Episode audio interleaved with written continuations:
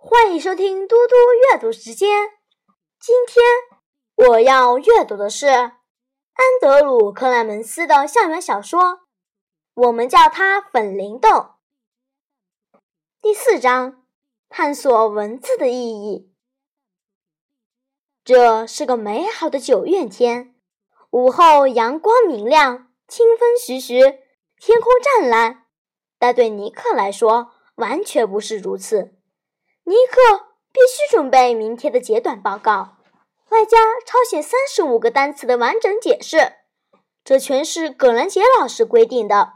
学校不该是这样的，至少对尼克来说不是。尼克家里有个规定：功课第一，也就是说，放学之后要立刻做功课。尼克以前就听哥哥节目抱怨了好多年。一直嘀咕到他两年前高中毕业为止。后来吉姆离家去上大学，过了一学期后，他写信回家说：“我的成绩很棒哦，因为来哦，我知道该把最重要的事情先做完。”这封信正是最好的证据。尼克的爸妈求之不得，于是从每年九月到来年六月，功课第一。便是最高准则。在此之前，尼克从来不觉得这有什么大不了，因为老师几乎都来不及交代家庭作业。哦，当然了，他每个星期四晚上会检查一下拼词作业。四年级的时候要写几篇短短的读书报告，除此之外就没有了。到目前为止，家庭作业从来没有影响到他的自由时间。但现在好日子下坛一鞠躬，这都得好好感谢葛兰杰老师。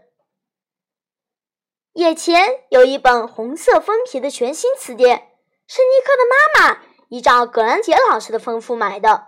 首先，他翻开词典，一一翻查那些单词的解释，光是这部分就花了快一个小时。他听见有人在监委约翰家的院子里打棒球。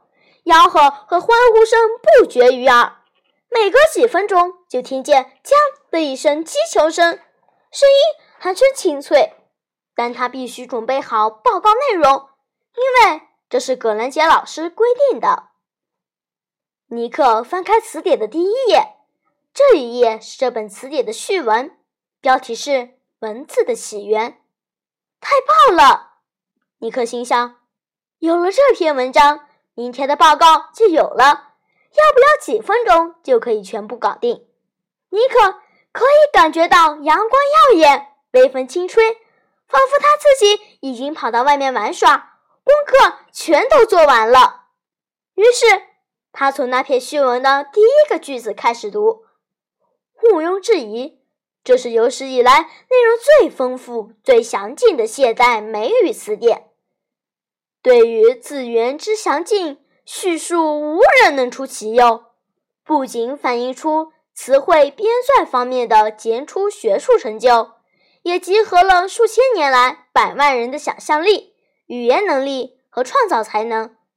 每个曾经口说英文、书写英文的人都对英文的创造过程贡献了一己之力。什么跟什么嘛！尼克不禁搔搔头。重新读一次，然后又读了一次，好像并没有什么了解。困难的程度有点像是要弄清洗发精瓶子上标识的成分一样。他啪的一声合上词典，走到楼下去。阅读在尼克家是个重要活动，所以他家客厅的四面墙壁中有三面是书架，书架上有两套百科全书。黑色的那一套是写给大人看的，红色的那一套则是儿童专用。尼克拿出红皮百科全书，翻翻查词典的词条，结果说明的文章占了整整三页，各种主题包括早期词典、探索词义、今日的词典等等，没什么令人兴奋的发现。但无论如何，他还是得准备报告。尼克一屁股坐到沙发上，将整篇文章从头到尾读一遍。